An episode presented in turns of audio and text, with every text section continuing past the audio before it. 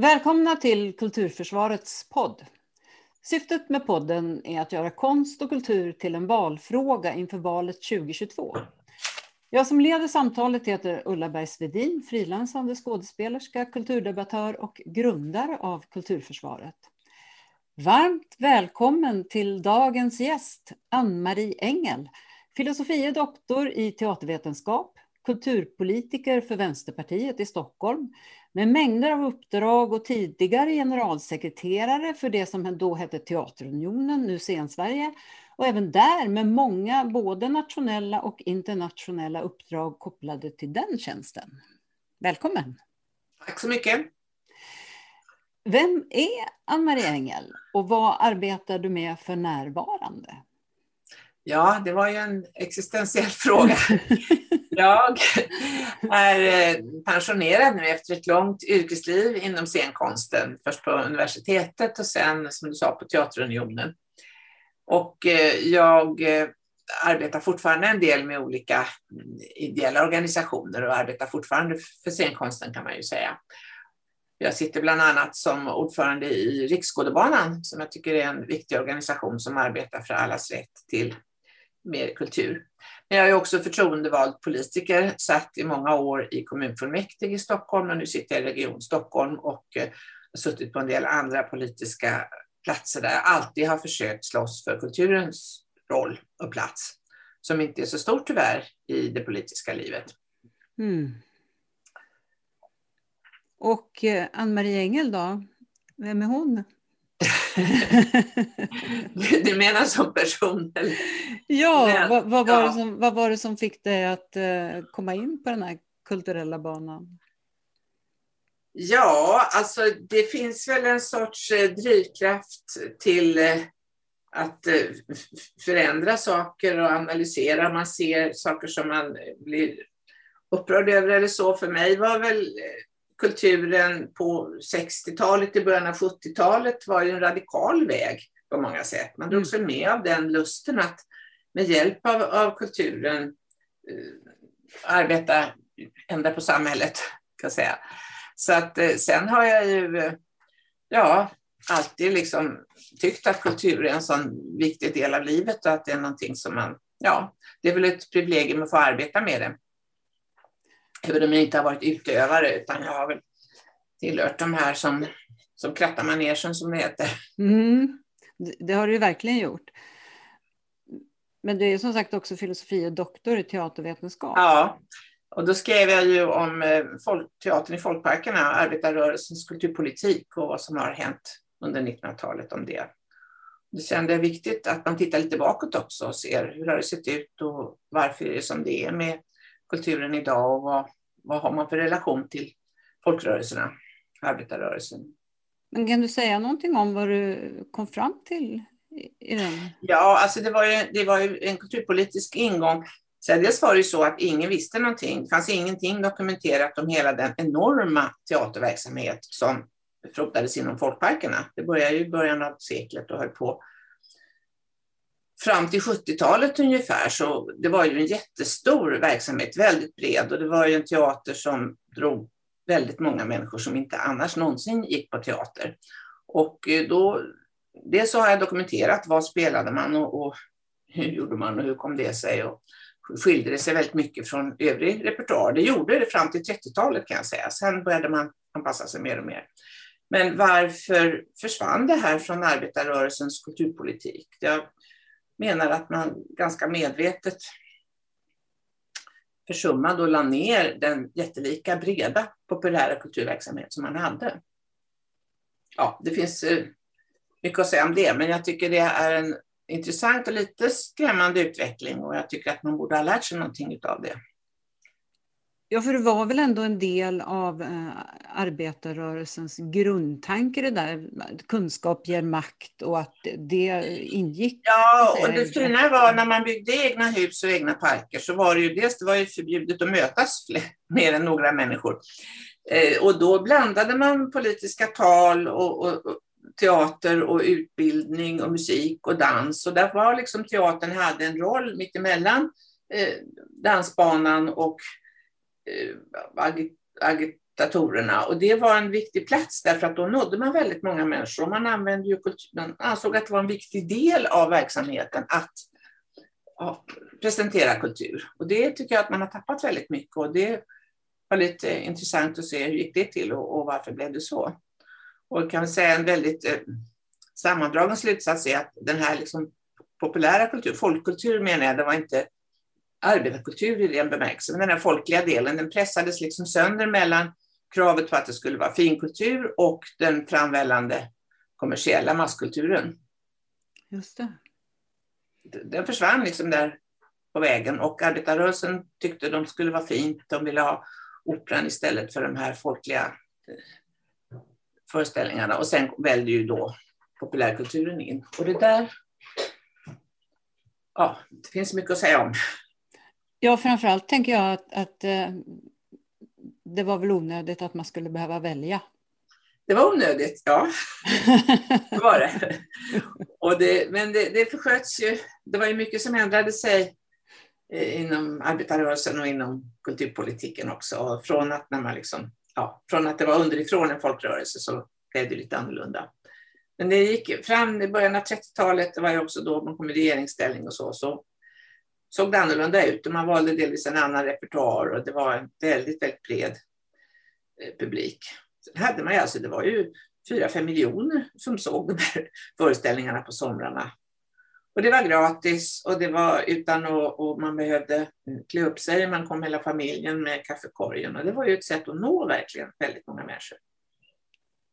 Precis. Mm. Där finns något att lära sig. Ja, ja, men jag tror det. Tyvärr så verkar det inte vara så, men det finns det. Varför anser du att det är viktigt att föra in konst och kultur i debatten inför valet 2022? Ja, dels så finns det väl en grundläggande att det alltid är viktigt därför att eh, kulturen är oerhört viktig för väldigt många människor, fast de kanske inte alltid ser att det här är politik bakom. Men det är det ju, att det finns öppna bibliotek och att det finns eh, ett brett kulturutbud, både att ta del av och att själv delta i. Det är ju en politisk fråga, vilket man kanske inte alltid ser. Sen är det nu, tycker jag, i dessa tider viktigare än någonsin, därför att eh, kulturpolitiken har ju blivit ett ideologiskt slagfält. Mm. Och det finns ju faktiskt krafter som vill ta över kulturen och rikta in den på ett helt annat sätt och det ska vi inte underskatta. Så att det är väldigt viktigt att vi får upp kulturfrågorna för jag tror att om många människor verkligen förstår eh, vad det handlar om så, så är, ja, hoppas att de kommer att inse att, att det är ett, en del av det politiska val man gör, vilken sorts kultur man vill ha hur mycket eh, yttrandefrihet och frihet för konsten som man vill ha. Precis, och det gäller ju både på nationell, och regional och kommunal nivå. Ja, och kultur handlar ju på något sätt om makten över tanken också. Det handlar ju om vilket, vad man sätter in i huvudet på folk, så att säga. Det är det man får i sig om man tar en sån sak som public service bara, om man inte skulle ha den utan bara ha ett helt annat utbud så blir folk väldigt, väldigt påverkade av det i sitt sätt att uppfatta världen och tänka och så. Du är ju just kulturpolitiker och mm. samarbetar i en grupp med kulturpolitiker i andra kommuner i din region. Men eh, hur ser det ut, finns det något levande samtal med andra politikområden inom eller utom det egna partiet?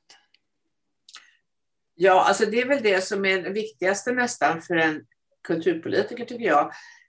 Att föra in kultur på alla områden. Därför att de som sitter i kulturnämnder är ju ofta ganska engagerade eller intresserade, nästan oavsett parti. Det finns mm. undantag, men ändå. Men sen gäller det ju att få in eh, kulturfrågorna när det gäller stadsplanering, när det gäller eh, regionplaner, om det gäller hälsovård, alltså vad det än gäller. Och där är det ju mycket, mycket svårare.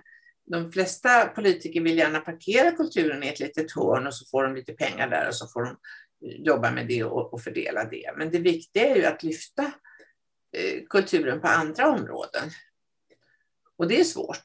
Men eh, det är väl det som många av oss ändå kämpar med. Jag tycker det har lossnat lite på senare år så står det i många regionala planer och det finns eh, många som tar ändå någon sorts övergripande Ja, de räknar det till de övergripande frågorna. Sen är steget långt till att se till att det händer någonting.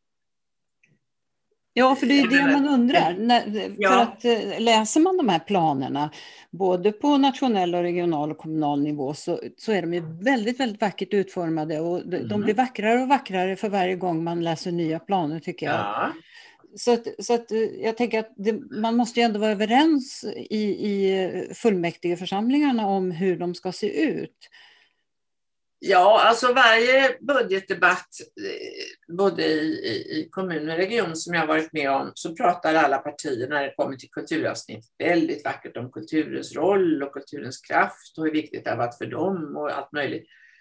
Och sen säger man, men var är pengarna då? Mm. Ja, nu har vi liksom inte kunnat prioritera det utan nu, nu finns det annat. Och det är ju ofta så att det är mycket vackra ord. Jag börjar bli så trött på det där och säger till slut att strunta i och säg hur viktigt det är. Ta bara fram resurserna så kommer nog kulturlivet själva att kunna använda dem på rätt sätt. Och man behöver inte heller hålla på och detaljstyra så oerhört mycket. Det är klart att man måste ha riktlinjer och så, men det är ju så. Och ett skäl är ju faktiskt på lokal nivå att kulturen är inte lagstadgad verksamhet.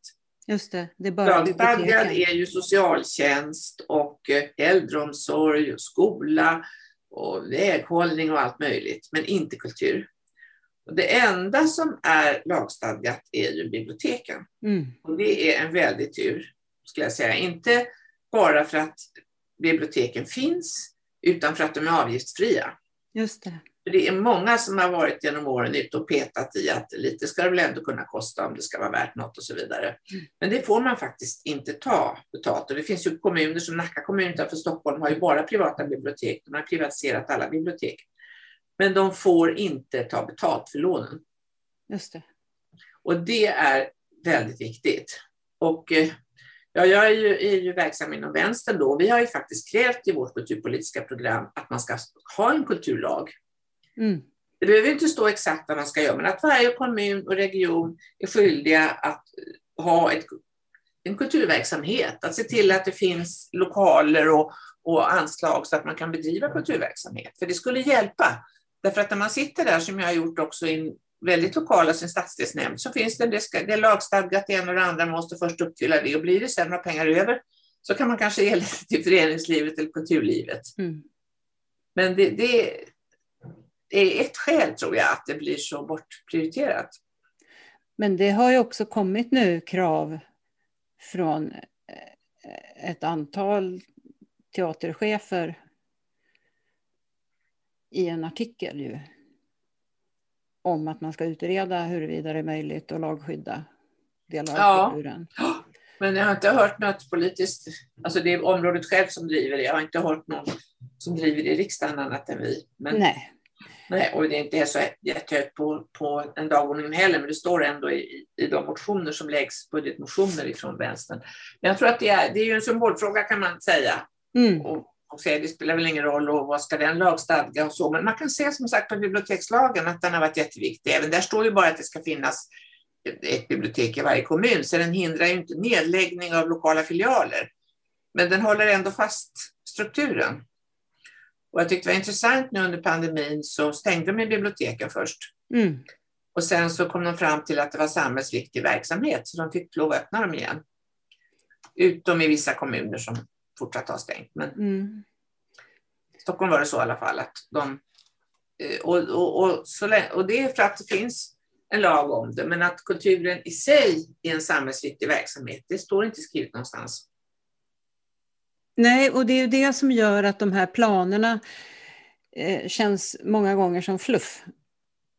Ja, ja, vi har en regional utvecklingsplan för Stockholmsregionen fram till 2050 som alla hela fullmäktige har tagit och det ska finnas ett kulturliv och lika tillgång till kultur i hela regionen och det ska eh, vara en viktig motor i Stockholm och så. Men sen man frågar, men hur? Mm. Hur ser ni till att det blir så? Mm. Så finns det liksom inga riktiga verktyg och, och, och göra det. Nej, och det är väl där jag kan känna, därför att vi har talat, jag har ju talat med några teaterchefer och vi har ju talat om den här tillitsutredningen, för där, där är det ju många som har ansvar inom kultursektorn som ju måste fylla i eh, ett stort antal eh, blanketter digitala visserligen och skicka in och tala om exakt vad de gör och ägna väldigt mycket tid som skulle kunna gå till konstnärligt arbete åt det. Och då kan jag väl tänka att det, man skulle vilja ha motsvarande så att säga, prestation ifrån de som hittar på alla de här reglerna för vad man ska behöva göra för att få pengar till konst och kultur också att kunna svara emot vad som står i de här kulturplanerna, om du förstår vad jag menar. Alltså det är ju hela New Public Management, sättet att styra, mm. som innebär att man tror att man ska kunna mäta allting mm. och sen pricka av det på något sätt. Och det, går, det, det, passar inte någon verksamhet. Det passar inte heller skolan eller sjukvården eller någonting annat. Därför att det går så otroligt mycket tid att ställa upp kriterier och fylla i blanketter. Mm. Och sen tror man att man ska kunna avläsa resultatet i de här och det kan mm. man oftast inte. Kultur kanske är ett av de sämst lämpade områdena, men det mm. är verkligen så. Och så blir de väldigt oroliga alltid. Och det är ju tjänstemännen, det är ju väldigt mycket tjänstemannastyre det handlar om i, mm. förvaltning idag. Och de blir så oroliga att eh, de ska göra något fel eller inte leva upp till någonting. Så det blir mer och mer kontroll.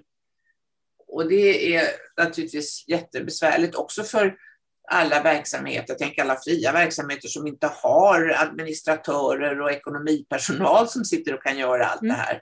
Exakt. Så det, det, är verkligen en, någonting Bengt som man skulle Göransson... med. Men det har, som sagt, det handlar om hela styrsystemet.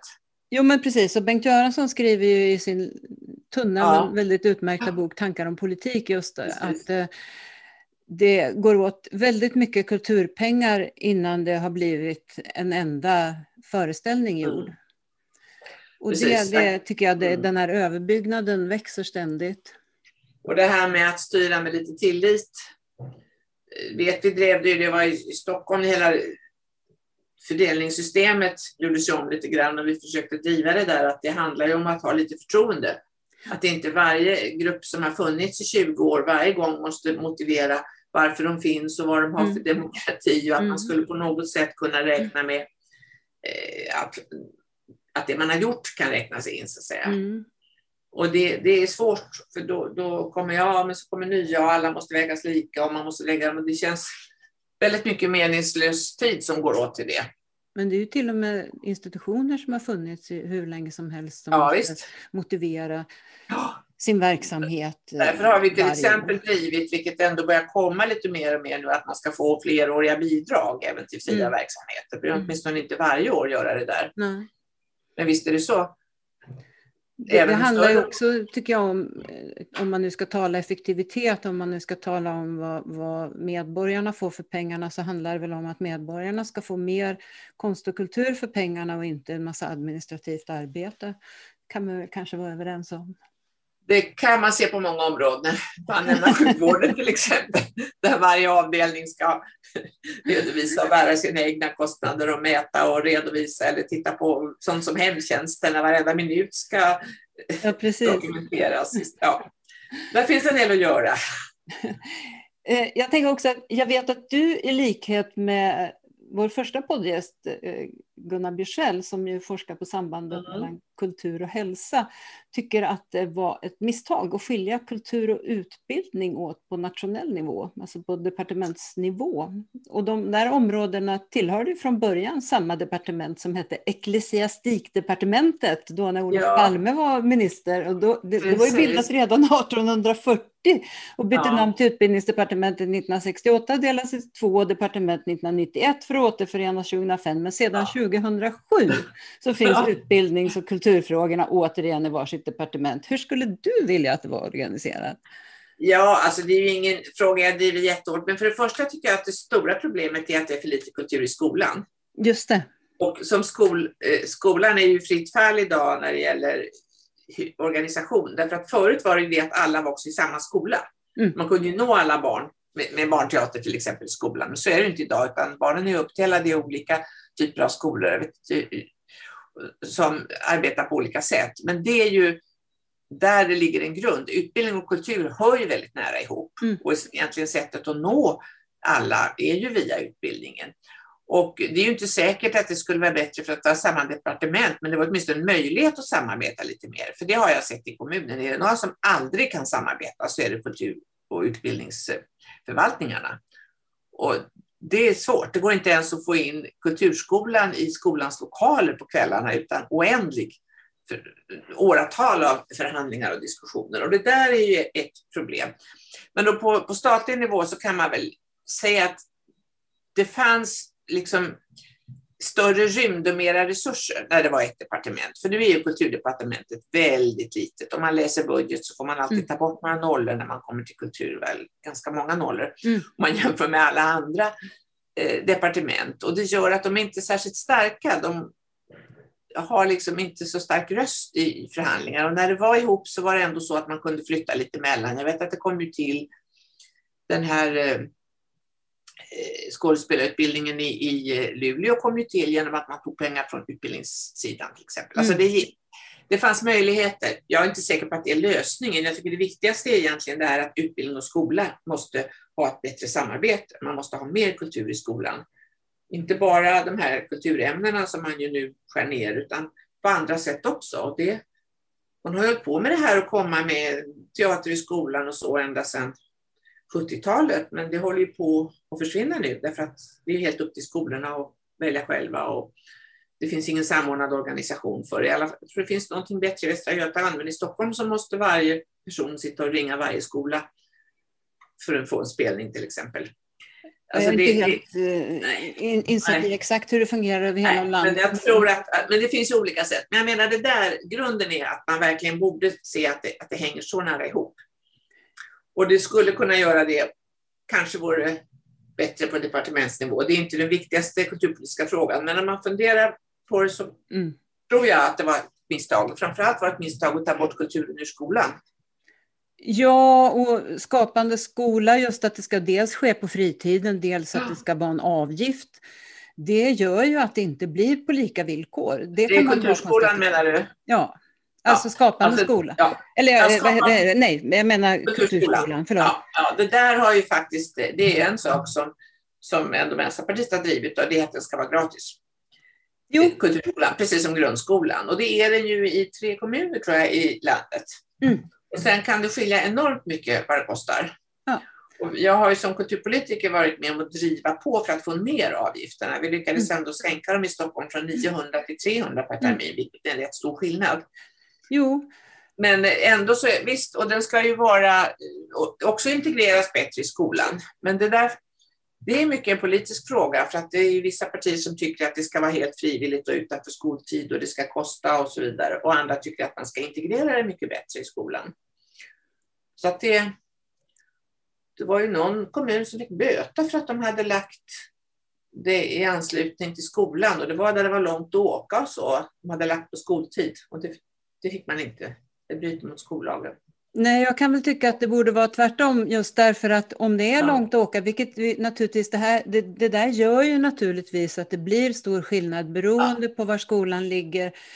beroende mm. på hur det ser ut med, med mm. restider till och från skolan, beroende på vilka lokaler det finns och hur långt barnen ja. måste åka bara för att komma från den lokal där de har sina lektioner till den lokal där de ska ha kulturskolan. Så att det, det, går inte att göra en generell regel. Och dessutom tycker jag att man borde integrera Eh, ja. just att arbeta med, med kulturella aktiviteter i det vanliga skolarbetet, för det är då jag tror att det skulle fungera bäst, inte som någonting som är vid sidan av, för där tror jag också, eller det vet jag för att jag har talat med så pass många som, mm. Eh, som, som arbetar eh, med det, att, att det är lätt att det blir någonting som bara är något som blir som en slags underhållning, lite grann att, att Ja, plus att man måste ha undervisning i bild och musik och, ja. och så i skolan och det stryks ju ner mer och mer.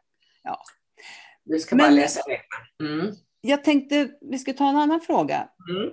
Du eh, har ju varit medlem i det som hette exekutivkommittén inom ITI mm. och sedan vice ordförande som representant för Europa och nu är du honorary member Kan du berätta vad ITI är och vad organisationen gör? Ja, Internationella teaterinstitutet som det heter, det är ju en internationell man säger, ideell organisation som bildades 1948 på initiativ av Unesco.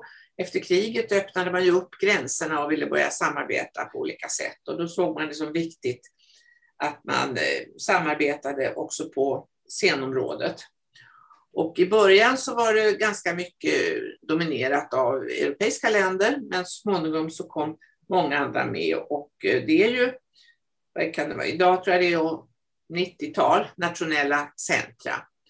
Och tanken med det är ju att, att gynna fredlig utveckling genom samarbete på kulturområdet, liksom på, på, på andra områden. Det bildades flera sådana organisationer. Och där har man ju, det har naturligtvis fungerat ganska olika genom åren beroende på vad fokus har varit. Men jag tycker det är väldigt sorgligt att efter alla dessa år se hur svårt det är att komma över gränserna med kultur idag. Det sätts ju upp starkare nationalism, stängda gränser. Det är till och med svårt att få visum. En utomeuropeisk artist får inte ett visum att komma till Sverige idag.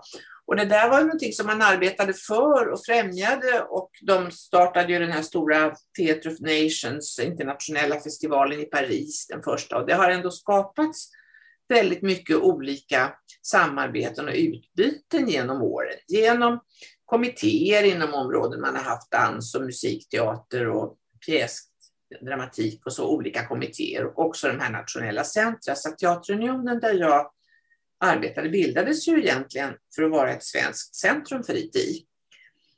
Eh, och sen utvecklades då till att också bli ett centrum för svensk samarbetsforum för svensk scenkonst. Men eh, jag tycker att det behövs fortfarande den typen av internationella ideella organisationer som det ser ut i världen och det har blivit mycket mer fokus på, på nord-syd. När jag började så handlade det mycket om samarbete öst-väst. Mm. Och det var viktigt för oss. Vi hade olika stipendiemöjligheter mellan folk som kom ifrån Östtyskland och, och Ryssland och man kunde åka dit. Det var ett sätt att förflytta sig över gränserna fastän det inte fanns formella det var liksom lite utanför de statliga avtalen. Men idag är det mycket nord-syd. Det är utbytet mellan Europa och eh, Afrika, Asien, andra delar av världen, Latinamerika. Men det är klart att eh, det senaste året har ju inte varit så gynnsamt för internationellt samarbete. Så att man ser ju att det finns, finns stora svårigheter, men det finns ju många som kämpar på. Det har ju också hänt väldigt mycket. Det finns ju internationella ensembler idag, det finns väldigt mycket festivaler och utbyten, men man får väl se vart det tar vägen. Som sagt, och eh, det har inte blivit onödigt. Det skulle man kanske tro då att ja, från 48 och framåt att man skulle kunna avveckla en sån här organisation därför att den inte skulle behövas. Men tvärtom mm. så ta, kunde man väl tycka det kanske på 90-talet och sådär när det fanns mer. Men nu har det ju stramats åt igen. Så jag tror det är viktigt att man, att man har det här utbytet och samarbetet över gränserna på olika sätt. Ja, och, och Teaterunion, eller det som nu heter Scen ja. främjar ju också svensk dramatik i både att få ut, Europa ja, visst, och svensk, Det har ju varit oerhört framgångsrikt att vissa delar av svensk barnteater till exempel, och ny dramatik, och också en del annat sättet att arbeta har varit viktigt. Just sån här ändå jämställdhetsarbete på teatrarna och sånt som är väldigt nytt.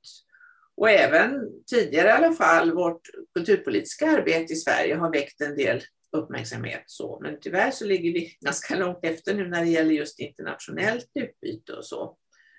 så att det, sen kan man ju säga så att kommunikationen är den stora förändringen. Ja.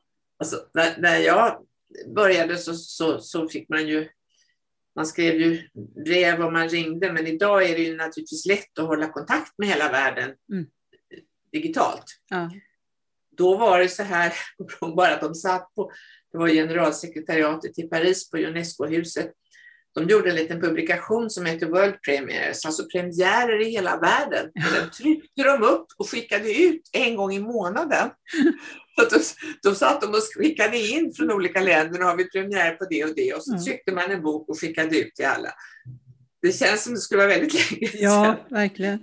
Men eh, nu kan man med en knapp se alla premiärer. Men det var ju ett sätt att försöka sprida information och Ja. mycket av vårt arbete var folk som kom upp och ville veta vad som spelades på olika teatrar i Paris eller London och så fick de ett litet kort där, det stod att de jobbade inom teatern. Ja, det är mycket som ändrat sig, men själva grunden, att man behöver det här internationella utbytet, det tror jag kvarstår. Ja. Fast man får ta lite andra former kanske. Ja. Ett eh, uppdrag som du har haft inom ITI är Artist Rights, där ni behandlar frågor om förföljda artister och scenkonstnärer av olika slag. Och eh, Freemuse, som är en organisation som dokumenterar brott mot den konstnärliga friheten, har kommit med rapporter som är skrämmande, kan man Mm. säga. Kan du berätta om hur det ser ut idag och hur det har förändrats över tid? Ja, alltså det här har ju, jag kan säga, det har ju alltid varit en del av ITI att titta på brott mot scenområdet och mot den konstnärliga friheten. Så man har ju följt upp det och gjort, uttalat sig ibland och så. Men vi tyckte ju att det behövdes en särskild grupp som jobbade extra med det här. Och vi bildade faktiskt den här när vi hade en kongress i Kina, för vi tyckte att just i Kina Mm. fanns det ganska mycket att ta upp. Och det var, sågs inte så med så goda ögon ifrån världarna, men det gjorde ingenting. Så att den här gruppen har lite speciellt haft ögonen på vad som händer och vi har en ett nyhetsbrev och sådär. Men det är svårt därför att eh, brotten mot konstnärer och den konstnärliga friheten har ju bara ökat och ökat och ökat. Och eh, vi hade ju inte haft resurser att eh, gå igenom allting, men den här utförliga rapporten, jag vet inte om du har sett den, den här Artistic Freedom som de lägger ut, de kommer nu för 2020. Och eh, man kan säga grunden i det här är ju vad de kallar lusten att tysta de andra. Mm. Alltså alla vill tysta de som de inte gillar. Och det kan vara regeringar, men det kan också vara religiösa grupper och det kan vara medborgargrupper och det kan vara olika. Och sen kan man göra på olika sätt, men de har alltså en väldigt skrämmande statistik som ändå, måste jag säga, bara är toppen på isberget. De tar ju upp de fall de får in, men det händer ju otroligt mycket annat. Men om man tittar liksom på den stora, stora bilden så är det under 2020 då så är det 17 konstnärer som har blivit dödade, det är 82 som sitter i fängelse, det är 133 som har arresterats och det är 107 som är, är åtalade. Och det är liksom bara en liten, liten del utav det. Men så har de då gått igenom eh, vad, vad är det för brott? Och det är ju brott, så har de hittat 978 brott mot den konstnärliga friheten i olika länder. Eh, de har sett vad är det man anklagas för. Det kan vara vad som helst. I Turkiet så är det antiterrorlagar. Det kan vara eh, vad som ligger bakom. Det kan vara religiösa skäl, det kan vara rasism, det kan vara förföljelse av kvinnor. Det finns många olika skäl att eh, åtala eller förfölja konstnärer. Sen finns ju utöver de här som då verkligen till och med dödas eller kommer i fängelse eller döms, så finns ju otroligt många som tystas genom att de inte får möjligheter att framträda. Mm. Eh, De får inte vara på några scener, de får inga, tala om att de inte får bidrag, men det finns ju hela den delen också Mm. naturligtvis. Men de har, jag tycker på ett väldigt systematiskt och intressant sätt ändå gått igenom olika länder, olika områden. De brukar lista de värsta länderna och har en rad exempel. Och sen har de visat då att corona har försämrat det här därför att man har använt det som svepskäl Mm. för att förbjuda olika konstnärliga uttryck. Det finns ju också vissa länder där det har varit förbjudet att kritisera eh, den officiella policyn kring corona. Det är också ett skäl att tysta konstnärer. Men det är också så att de helt enkelt har använt det och sagt nu måste vi stänga alla scener och nu måste vi dra in alla bidrag och nu får ni inte framträda här. Så. Och de har hittat, jag ska se bara på corona så är det 70 procent av alla de fallen har varit i södra delen av världen och 30 i norra. Men sen finns det andra där det är lite tvärtom. Och Europa ligger inte alls i någon topp här, utan Europa ligger ganska illa till när, det, när de ser var har de här fallen varit någonstans. Va? Och sen har de Ungern och Polen och... Ja, USA ligger högt upp också. Ja. De har listat vissa länder som som är de värsta och det är ju då Bangladesh, Belarus, Kina, Kuba, mm. Iran, Ryssland, Turkiet och USA. Mm. Och där har de då en rad exempel. De har i den här tjocka rapporten också bilder just. Det är väldigt mycket på, i, på bildkonsten därför att ja. det är så lätt att se. Det är alltid lite svårare när det gäller scenkonst därför att man kan ju de råkar inte vara närvarande när det händer så att säga. Det är ju rummet. Men en bild finns ju. Och, eh, men det är en eh, rapport som talar om att det blir bara värre och värre. Ja, man kan ju bara ta en... till de här som bryter mycket mot, mot konstnärernas rättigheter och friheter. Mm. Och sen är ju censur är ju en jättedel. De har ju nästan 300 fall av, av censur som de har hittat. Och där har ju nätet kommit in också, att mm. det är lättare för folk att bevaka. Man säger så. Men man Sen, kan ju bara ta en siffra då om antalet konstnärer som har mördats. Det har ju eh, ökat med nästan det dubbla. Det var nio konstnärer som mördades ja. under 2019 och då var det 17 nu 2020. Nu var det 17, ja visst. Mm. Och som sagt, det här är ju de som har gjort det på grund av konstnärlig verksamhet. Just det. Sen finns det ju konstnärer som är verksamma ja, politiskt, som mm. många är.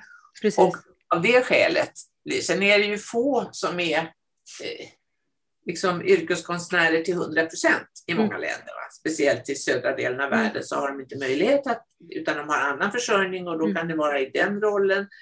Det är svårt att mäta men det är ändå väldigt fint tycker jag att de gör sådana här mätningar och visar. Man kan ju om inte annat mäta mellan åren som du säger att det blir värre. Sen är det som sagt mycket som, som ligger utanför. Men de har ju också en rad rekommendationer både till regeringar och till civilsamhället och till branschen i mm. slutet av den här rapporten hur man ska, ja, hur de vill att man ska arbeta med det här och det är också bra. Jag kan ju inte se att det är någon regering som har tagit till sig det här precis. Jag tänker på, finns det några siffror här i Sverige som du vet när det gäller våra flyktingar? Jag har jobbat i en del projekt där, det, där människor har flytt just för att de har varit konstnärligt verksamma eller journalister. Och de har ju flytt på just, av just de orsakerna att de har varit hotade. Nej, det finns väl inga siffror på, på hur många av dem som finns i Sverige. Eh, vad vi har är ju de här eh, fristadskonstnärerna mm. som vi tar emot. Mm. Men där är det ju så här också lite ja, motsägelsefullt som det ofta är i Sverige, att vi gör en stor insats. Många kommuner tar emot eh, en konstnär som då är hotad i sitt eget land och kan arbeta här i två år och får bostad och försörjning och ofta bra vägar in i kulturlivet. Men efter två år så går tillståndet ut. Mm. Och då har de väldigt svårt att vara kvar här om de inte kan visa att de har en heltidsförsörjning. Och hur många konstnärer lyckas skaffa det? Då har ju många av dem på olika vägar och med hjälp av olika människor lyckas bli kvar. Men det är ändå lite kontraproduktivt att vi bjuder in och, och skapar en plats och sen har vi liksom ingen fortsättning.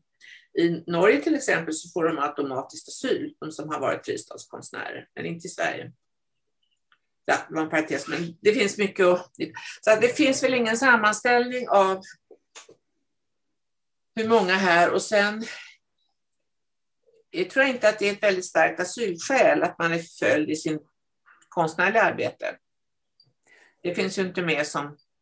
Nej, och det är ju, kan jag tycka är märkligt för att det är ju ofta av politiska skäl just eftersom mm. att vara konstnärligt verksam ja. anses, anses vara politiskt obekvämt så att säga. Ja, just det. Jo, det kan ju ofta, leder ofta till det, att de ja. leder till att de har en politisk förföljelse. Men jag vet faktiskt inte och eh, än så länge, något år var faktiskt Sverige med på den där listan över brott mot konstnärliga friheter. Det var väl några konstverk som blev nedplockade och det var någon föreställning som inte fick ges. Men annars så, som tur är, så har Sverige inte hamnat på denna svarta lista så många gånger. Någon gång, alltså vi har hamnat i den här gruppen censurerade. Mm. Just det. Vad, vad de inte har så vore intressant vore om man hade självcensur. Det går inte att mäta. Nej, precis. Men det finns ju väldigt hög grad och kanske även i Sverige skulle jag tro att man vet att det här kan jag inte göra därför att det, då blir det svårt att fortsätta arbeta. Just det. Och det är ju väldigt eh, tydligt i många länder förstås. Naturligtvis, och det, det har jag hört berättelser om. Och också när, när man kommer till en punkt där man inser att nu, om jag vill fortsätta med det här, vilket jag vill, då måste jag ja. packa mina väskor och flytta. Ja, och det finns också exempel på att man gör uppsättningar där man tonar ner vissa drag och mm. håller fram andra och så vidare. Mm. I, I Ryssland så har de ju en lag mot eh, homosexualitet. Ja. Och det gör ju att det, blir, det är väldigt svårt. Det finns väldigt många konstverk och pjäser där det förekommer. Ja. Naturligtvis. Och då får de eh, trolla bort det på olika sätt. Och det finns ju, de finns ju med på listan här i Ryssland över hur många fall, det är ganska många fall där de har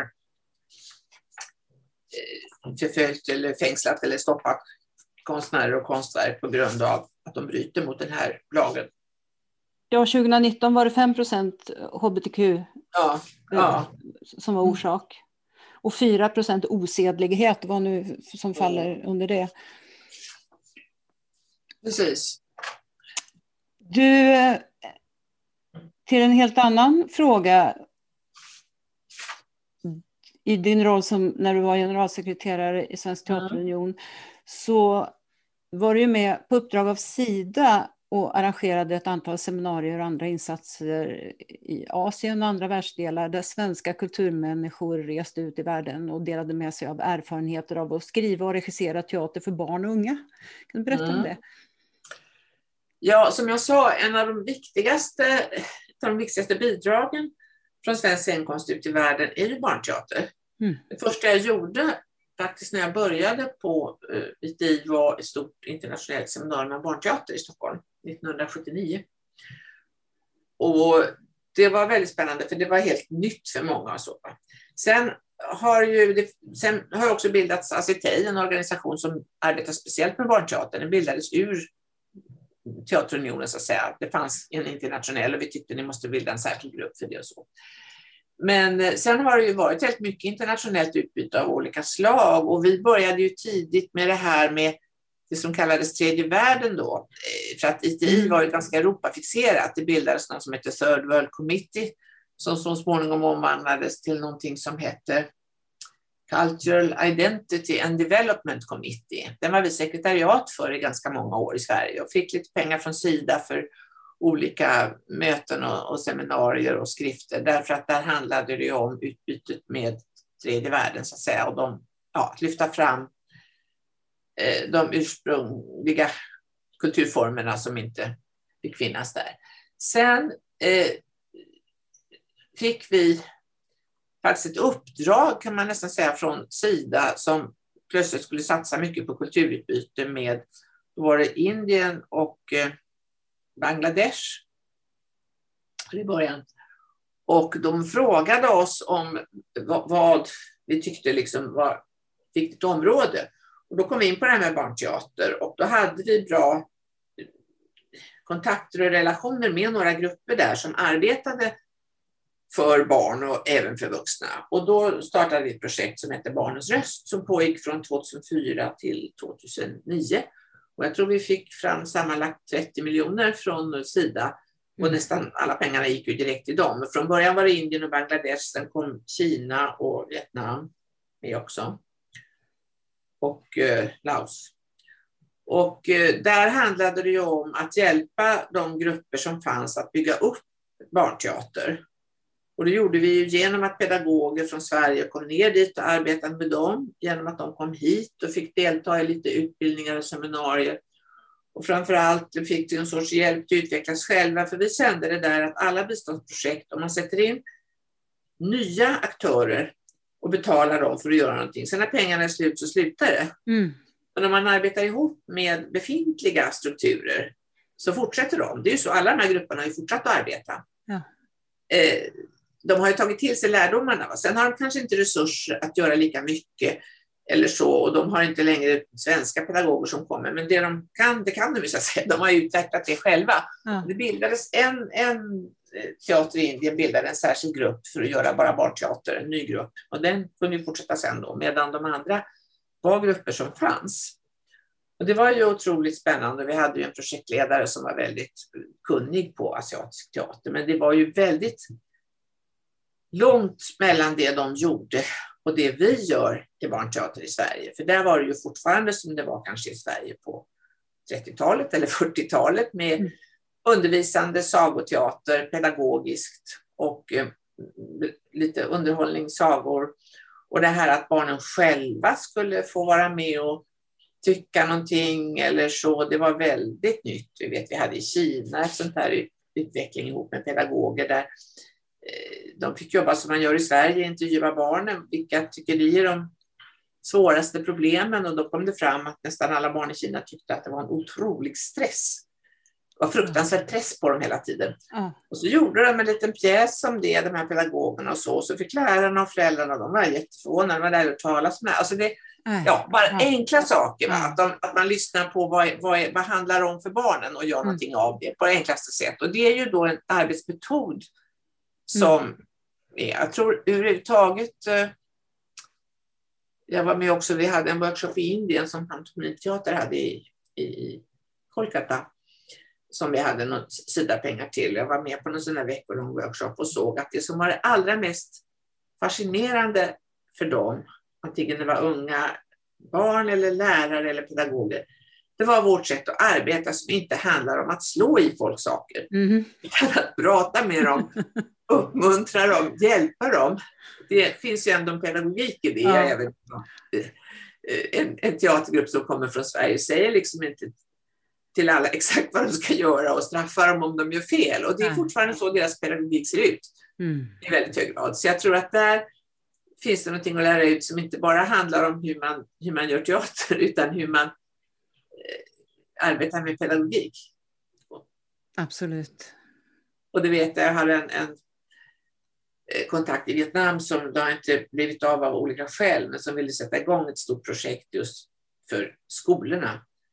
För det var så, vi jobbade väldigt mycket med skolorna och i skolorna därför att barnen fanns ju där. Va? Som säger att deras undervisningsmetoder är så fruktansvärt auktoritära och gammaldags. Mm där kan då teater hjälpa till.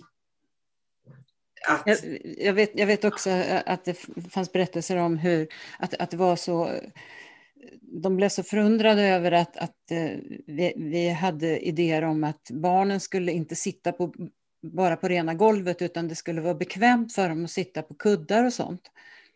Ja, det var, det var väldigt eh, fascinerande. Titut var ju ute rätt mycket som spelar för så väldigt små barn. Mm. Så kom jag till eh, Hanoi eh, och träffade teatern. Titta vad vi har gjort, så de. Så har de byggt en liten, ett litet rum som ser ut precis som Titut med kuddar och gosedjur. Ja. Här spelar vi för småbarnen, det har vi lärt oss nu. Så det var så roligt att de liksom kopierar. Ja. Och det var ju någonting de överhuvudtaget aldrig hade föreställt sig att man skulle kunna spela för treåringar. Nej. Men då tittade de på hur man gjorde här och så gjorde de lite likadant. Det var ju lite roligt. Ja. Nej, men det är olika. Det är syn, grunden handlar om synen på barn. Ja. Och det är ju det som vi i Sverige har utvecklat ganska bra sedan 40-talet i alla fall. Det kom mm. ju med en hel våg då. Och den har inte riktigt kommit ännu i en del andra länder. Nej, men det är ju, det är ju fint att, att uh, ha den möjligheten att kunna exportera ja. den, den kunskapen och erfarenheten. Tyvärr har ju Sida nästan inget kulturarbete längre, men så är det ju. Vet du vad det beror på? Alltså kulturavdelningen är nedlagd. Men det, det påstår att det ska ingå i vissa andra delar i yttrandefrihet och så, men det är ju ofta så att det behövs självsjälar som driver och som kan saker. Och det, går ju det finns ju naturligtvis organisationer som kanske söker pengar och så jobbar de också med kultur, men det finns liksom inte eget kultur. Och det är väl så att biståndet handlar väldigt mycket om affärsutbyte idag. Beror det också ju... på neddragningar ja. i biståndet eller diskussioner? Ja, ja det, det, är det ju. Men just att, att det handlar om att det ska vara någon sorts utbyte som ska också gynna svenska företag. Sen har ju Sida många andra humanitära bistånd och så, men tyvärr så, så är det ju inte så mycket som är rent kulturutbyte. Och det är lite tråkigt för det behövs ju mer än någonsin. Ja, jag trodde vi hade ändå att det fanns någon slags förståelse för, i alla fall för att konst och kultur också var gynnsamt för tillväxten. Ja, fast det är väl indirekt. De tycker väl att industrin är mer gynnsamt. Jag vet inte. Det visst, jag ska inte säga att de inte har, men det finns liksom inte någon rak kulturavdelning. Det finns inte möjligheter att söka på det sättet. Eh, och de hade ju väldigt, de hade just ett tillitssyn på saker. De gav uppdrag till, till oss eller till Dramatiska institutet eller till Stadsteatern att man fick en ram Ja. Och så fick man uppdrag att utveckla arbetet med något land eller region och så fick man redovisa det naturligtvis. Men då fick man treårigt uppdrag eller någonting sånt och inom det hade man väldigt stor frihet för de sa att vi behöver inte sitta och styra utan det kan de här organisationerna som vi uppdrar det till att göra. Och så är det inte längre och det tror jag är synd. Tänk dig Stadsteaterns Sydafrika-arbete till exempel. Ja. Så. Eller Dramatiska institutet hade ju med eh, Palestina och Ja, alltså, ja. Riksteatern det också. Jo, alltså lite större sån här och då gav man uppdraget till en, en organisation som man gav det, den tilliten. Men det är inte så mycket tillitsstyrning längre i överhuvudtaget. Det här är väl, tycker jag, en fråga som vore rimligt att lyfta som en viktig fråga. Det är en polisfråga, ja. Det är det ju hela biståndet är väl lite ifrågasatt idag. Men ja, precis. Och, och, det mm. här tycker jag är en väldigt viktig del av det, mm. inte minst eh, för alla, alla barn och unga i, i, som är på flykt också. Ja, visst. Ja, naturligtvis inte bara på ja. flykt, men också där. Ja, visst. Jo, jo, nej, det finns ju naturligtvis eh, vissa projekt där det liksom ingår, men det är inte så tydligt längre och jag, framförallt i alla fall inte på, på vårt område när det gäller scenkonst. Du har sagt mm. att du känner oro för i vilket skick som konst och kulturområdet kommer att vara när pandemin är över. Vilka faror ser du? Ja, alltså det var en, en engelsk regissör som eh, var med på ett internationellt seminarium jag lyssnade på för några veckor sedan som sa att ja, att gå ner i, i West End, det som i Pompeji, det ligger, byggnaderna står kvar, affischerna hänger där, men det ligger liksom en lager med aska för allting. Och jag tyckte det var en ganska fin bild, att det har ju stillnat väldigt mycket och sen är frågan, nu ska vi blåsa bort den här askan och sätta igång och vad är kvar? Mm. Vad kan vi bygga upp? Det är klart, i Sverige så tror jag att det,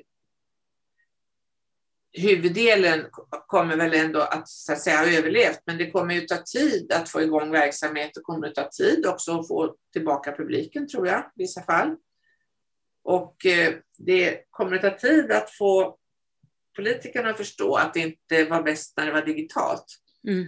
Man ska dra det lite hårt. Det är ju många som säger, men titta vad bra, nu kan man ju göra det här digitalt. Och de tänkte inte på att man inte fick något betalt då, till exempel. Och att eh, levande konst inte går att ersätta med digitala lösningar. Men det har ju alltid varit en idé hos vissa politiker att det är väl mycket mer demokratiskt att man skickar ut det så kan alla sitta hemma och det strider ju liksom mot idén. Sen tror jag att folkbildning tycker jag är ett område som är väldigt varit hårt ansatt och som inte har fått några extra medel. Folkhögskolorna, folkbildningen har inte fått några krismedel och där handlar det ju väldigt mycket om lokala eldsjälar. Många i pensionsåldern som inte har kunnat arbeta alls nu, både deltagare och arrangörer. Mm. Och där är frågan, de som har försvunnit, kommer de tillbaka? Går de att ersätta? Kommer en ny generation som har lust att driva eh, det ideella arbetet? Man hoppas det, men man vet inte. Men det är klart det finns. Jag ser då inom Skådebanan där jag är ordförande, det finns ju åtta regionala organisationer och de har ju lyckats eh, rätt så hög grad ändå liksom hålla kontakten och sådär. Men där är det ju all levande verksamhet får man ju skjuta upp och ställa in. Så. Jag vet inte, jag hoppas att inte samhällena har vant sig vid också, vant sig av vid att de ska ha kultur Mm. Men eh, visst, det är många som längtar också. Jo, lite känner jag att det, det där hoppet finns, att, eh, Ja. att alla längtar efter att mötas. Precis. Vi ser ju redan angrepp på den konstnärliga friheten i kommuner och vi har sett angrepp på public service och från visst politiskt håll som tidigare fört fram Ungern och Polen som förebilder har man nu bytt till att lyfta fram Mm. Danmark där det skett inskränkningar i just public service frihet. Och vi i Sverige tenderar ju att se det som en självklarhet att demokrati och yttrandefrihet finns och inte kan hotas. Hur ser du på den inställningen? Jag tror att det måste försvaras varje dag. Mm. Precis som demokratin generellt. Alltså det, jag tror att det är ingen, ingen slag som är vunnet alls. Och sen är det klart att det, det är inte omedelbart förestående att man gör som i Ungern, att man byter ut alla institutionschefer mot partilojala personer och att man eh, stiftar en massa inskränkande lagar. Men det smyger sig ju in. Och eh, det som är svårt idag tror jag också att det är ju hela den här styrningen, det har också lite grann med det här jag nämnde, New Public Management, styrsättet att göra, att det är ju väldigt eh, tjänstemannastyrt idag. Va? Man talar väldigt mycket om politikerna och armslängds avstånd och det här att de ska inte lägga sig i innehållet.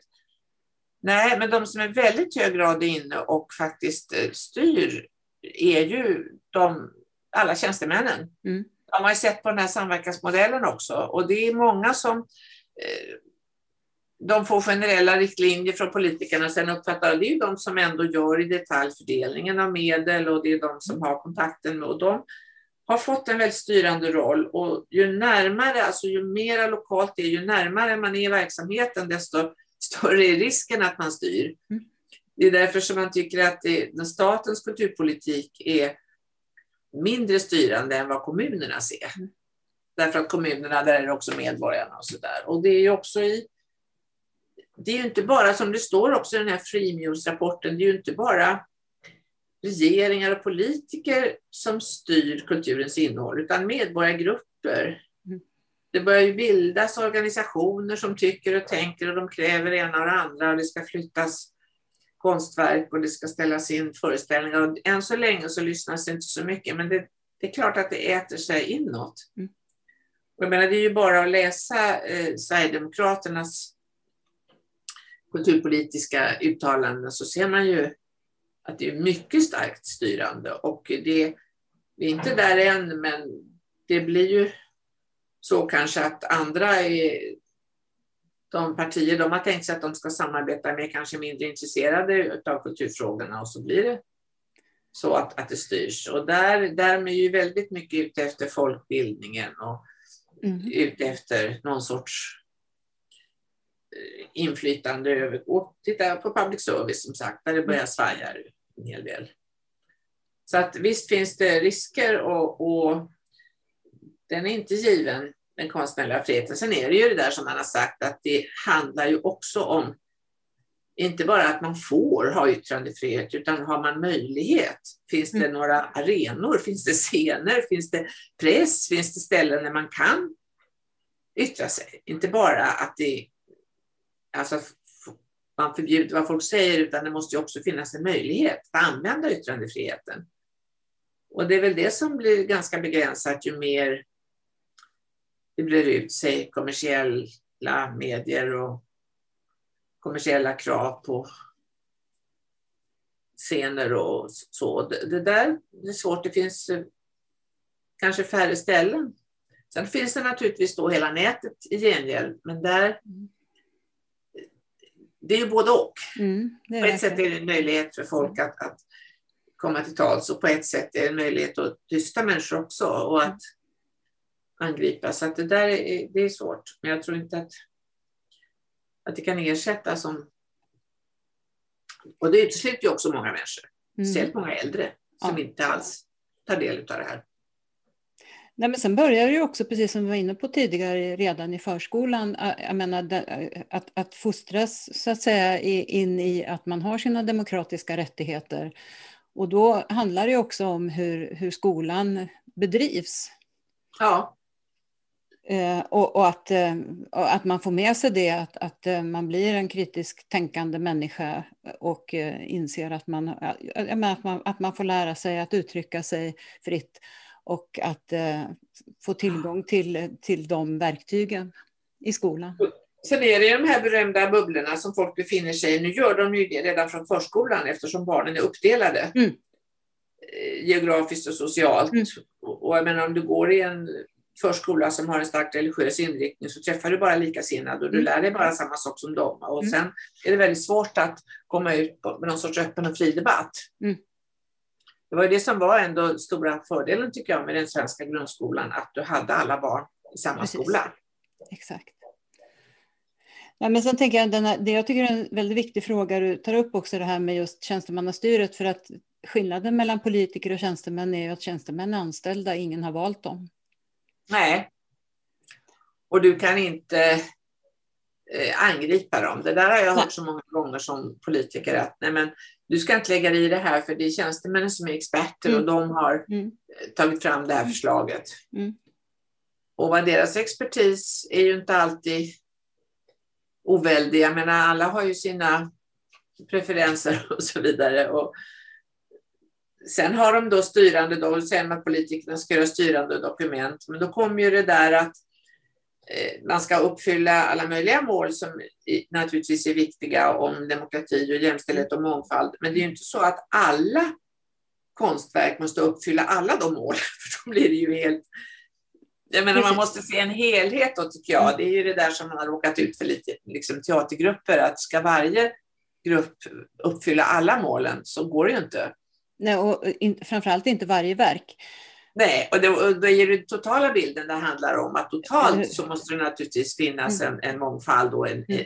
jämställdhet, men inte så att, och då upplever grupperna som att de måste för varje sak de gör uppfylla mm. allt det här och då blir det väldigt tråkigt, mm. eller väldigt styrd kultur. Nej, men det här med tjänstemannastyret har jag tjatat om eh, på flera tillfällen när det pratar om det här med armslängd och så, för jag tycker att där finns inte det, det finns inte heller någon regel om att de ska hålla det. Det finns liksom inte förutsatt att... Nej, och det absurda blir ju att, att det, de har större konstnärligt inflytande än vad vi som konstnärer har idag. Ja. Tycker jag.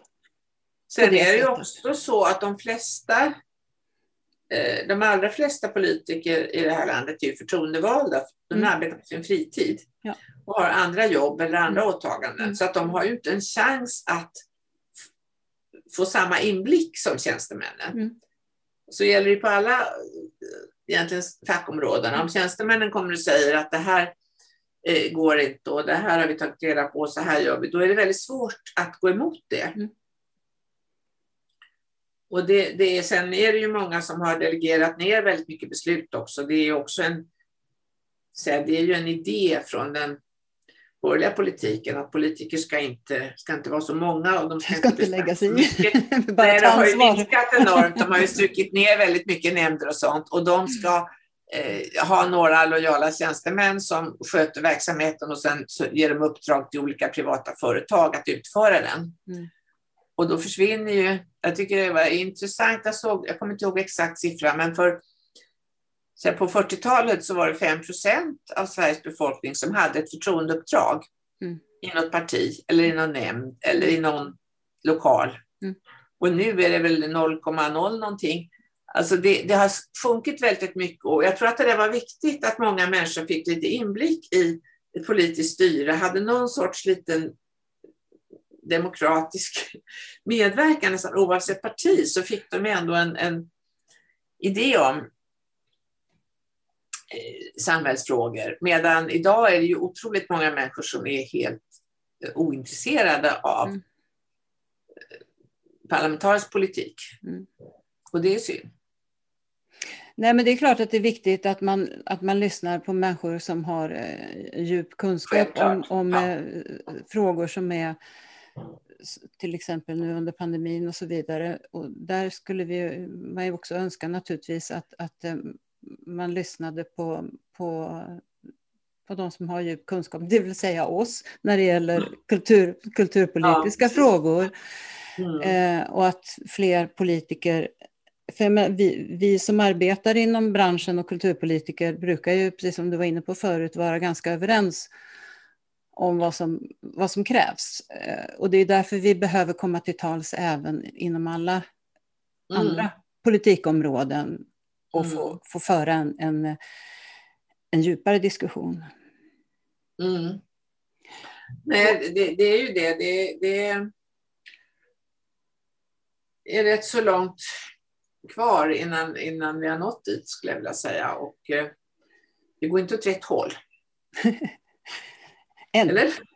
Men en. apropå det, som avslutning då så tänkte jag fråga dig på vilket sätt och av vilka anser du att konst och kulturpolitiken bör debatteras inför valet 2022? Så att det här som står nu i de här vackra kulturplanerna blir tydligt. För det står ju faktiskt där att konst och kultur är viktigt för såväl samhälle som medborgare. Mm. Ja, det vore ju bra om partiledarna sa det någon gång. Det är min erfarenhet att det är bra kulturpolitikerna behövs och de ska säga det här och de ska vara med i olika sammanhang. Men det är ännu viktigare om man får andra, tycker finanspolitikerna skulle säga det. Oh ja. Ja, vi hade ju för några år sedan, eller för ett antal år sedan, en sorts kulturaktion i Sverige som vi tog initiativ till från Teaterunionen och då uppvaktade vi alla departement för att fråga dem hur viktig kultur var för dem. Det var social och det var eh, försvar och det var utbildning Ja, det var några mer, därför att vi sa kultur det är väl den viktigaste frågan för försvarsdepartementet. Ska, det var den gamla frågan, vad ska ni annars försvara? Och det var, så kan vi inte få bara några stycken eh, av eh, era miljarder så klarar vi oss bra, så att säga. Och det, var, och det, alltså, det är en jätteviktig fråga i socialpolitiken, i utbildningspolitiken och så vidare. Och därför skulle man vilja att kulturens plats debatterades överallt och inte bara inom kulturpolitiken. Och vi är väl några som kämpar för det. Men eh, det är lite, lite kvar till dess, tror jag. Men jag skulle gärna höra, vilja att de pratade om det i partiledardebatten, men det är sällan.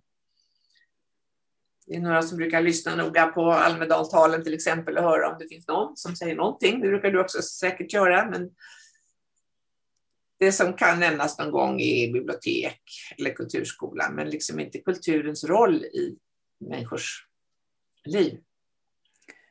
Det tycker jag var väldigt bra slutord. Kulturens roll i människors liv, det är det vi vill att de ska tala om.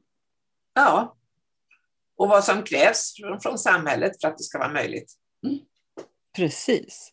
Mm. Stort tack Ann-Marie för att ville medverka. Med dig. Ja. Vi får kämpa på. Det gör vi. Ja, det är bra. Och tack, tack för att ni lyssnade. Och den som vill veta mer om Kulturförsvaret och om kommande poddar kan gå in på kulturforsvaret.se. Poddarna hittar ni på sidan och där poddar finns. Och om ni vill gå med i vår Facebookgrupp så är det bara att gå in och ansöka om medlemskap. Gruppen är öppen för alla som är intresserade av konst och kultur och tycker att det är viktigt att konst och kultur och fri press och media diskuteras på samma villkor som andra politikområden inför valet. Tack och på återhörande.